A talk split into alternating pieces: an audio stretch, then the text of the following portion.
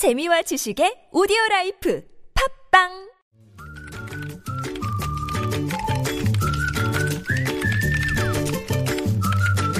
네, 뉴스보다 재밌고 뉴스보다 뜨거운 무적의 댓글을 전해주시는 분입니다. 시사 칼럼니스트 이숙현 씨 모셨습니다. 어서 오세요. 네, 안녕하세요. 자, 첫 소식은요. 네, 교육부 공무원의 이 민중은 개돼지 이 발언 파문이 가라앉지 않고 있는데요. 예. 이 자유경제원을 중심으로 이른바 우매한 대중을 일부 엘리트가 이끌어가야 된다. 이런 소위 천민민주주의를 아, 그 설파하고 있는 사람들이 있는 것으로 나타났습니다. 음. 오호. 예를 들어 지난 4월 6일, 6일 한 토론회가 있었는데 예. 이 발제자로 나선 이 강원대 신중섭 교수 예.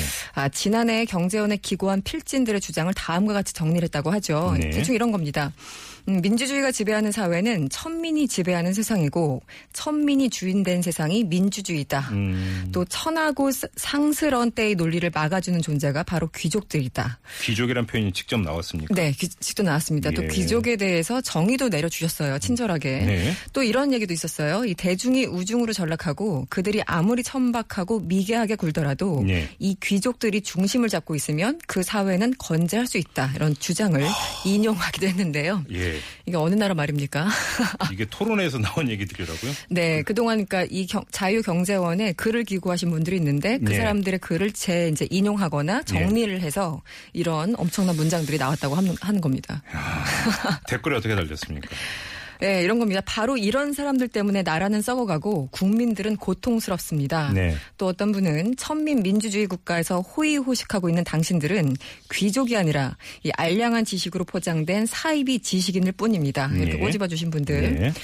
이분은 좀 긴데 읽어드릴게요. 이 99%가 천민이 아니라 자칭 1% 귀족이라는 집단이 바로 부정부패 그리고 불법 비리의 주역입니다. 한마디로 돈과 권력을 가진 천민이란 뜻입니다. 예. 주장을 하시면서 예. 탈세와 논문 표절, 위장 전이가 원정 출산, 이중국저가 병역 병역 기피, 그리고 전관 예우와 갑질, 이 온갖 사회 악은 바로 1% 당신들이 저지르고 있습니다. 음흠. 이런 얘기 하셨고 어떤 분은 네. 갑자기 군대는 갔다 왔냐? 막 이렇게 우리나라에서 장관하려면 군대 웬만하면 가면 안 되잖아요. 네, 그래서 그런 것 같고요. 예. 어제 조정래 선생님 말씀하신 게 있었죠. 음. 바로 이제 이 발언을 한 사람들, 바로 이런 사람들이 기생충들이다 이렇게 말씀하셨는데 예. 이 조정래 선생이 말한 기생충들을 위해서 저는 오늘도 열심히 벌어서 세금을 내겠습니다. 음. 개, 돼지처럼 살다 죽을 때까지 내겠습니다. 이렇게 적어 주셨습니다. 영도한다라고 하는 북한 표현이 있죠. 그러니까 음, 아, 지금 이 그렇죠. 소개한 거 네. 보면은 귀족들이 그 우중을 영도해야 된다 이런 주장인 거 그런 아닙니까? 거죠. 네, 네. 그렇잖아요. 그렇죠. 누가 네. 누굴 영도해야 될지 참 모르겠네요. 어, 참 세상에 거꾸로 내달리는 것도 아니고 이게 뭡니까? 사실 이런 분들 많을 것 같아요. 속으로. 예, 네. 근데 저희 제작진이 그래서 이 문제 인물들 가운데 한 사람을 그 섭외를 하려고 했는데요. 음. 이 사람이 인터뷰를 사용하면서 이렇게 말했다고 합니다. 말하면 오해의 소지만 드러나고 글에 대한 반응은 전혀 신경 쓰지 않는다. 네. 그러면서 거절을 했다고 하는데 네. 글에 대한 반응은 전혀 신경 쓰지 않으면서 뭐하러 글을 쓰는지도 참 궁금하기도 합니다. 네. 자 다음 소식으로 넘어가죠. 예, 요즘 직장인 풍속도 가끔 이제 기사들이 나오는데 네. 한세 가지 정도가 있다고 해요. 그래서 홀로 밥을 먹는 이른바 혼밥족이라고 하죠. 네. 그런데 직장인들 사이에서도 상당히 늘고 있다고 합니다. 음. 한마디로 점심만이라도 나 혼자 좀 편하게 먹자 아. 어, 이런 생각 때문에 개인 약속을 핑계로 홀로 식당을 찾는다는 거고요. 음흠. 또 직장인들 요즘 카톡 감옥에서 바둥거리고 있지 않습니까? 예. 그런데 기본적으로 세 가지의 이 감옥이 있다고 합니다. 예. 하나는 기본적으로 모두 부서원 전 체가 함께 쓰는 메신저 카톡방. 예. 아, 그리고 업무가 같은 일부 팀원들만 쓰는 방. 음. 그리고 세 번째 가장 중요한데요. 부장만 제외시킨 방. 아이고. 아, 네, 있는데 네, 네. 죄송합니다. 네. 예. 그렇기도 하고 왜또 저- 저한테 죄송해요. 어, 아니 뭐 부장 나이 되신 것 같은데. 네. 왜 아무튼 자꾸 왜 자꾸 소개시키세요. 네. 넘어가겠습니다. 네. 아, 또 회식 문화도 달라지고 있는데 음. 이 번개에 동참하는 젊은 직원들이 점점 없어지자 네. 이 일부 직장 상사들 음. 가족 같은 분위기가 사라졌다며 상당히 아쉬워하시는 분들도 많다고 합니다. 이게 시각 차인 거죠. 시각 차인 거죠. 인식 차고. 네, 가족 같은 분위기라는 거는 음. 예, 어, 떤 분위기인지 잘 모르겠는데 네, 댓글 소개해 주세요. 네.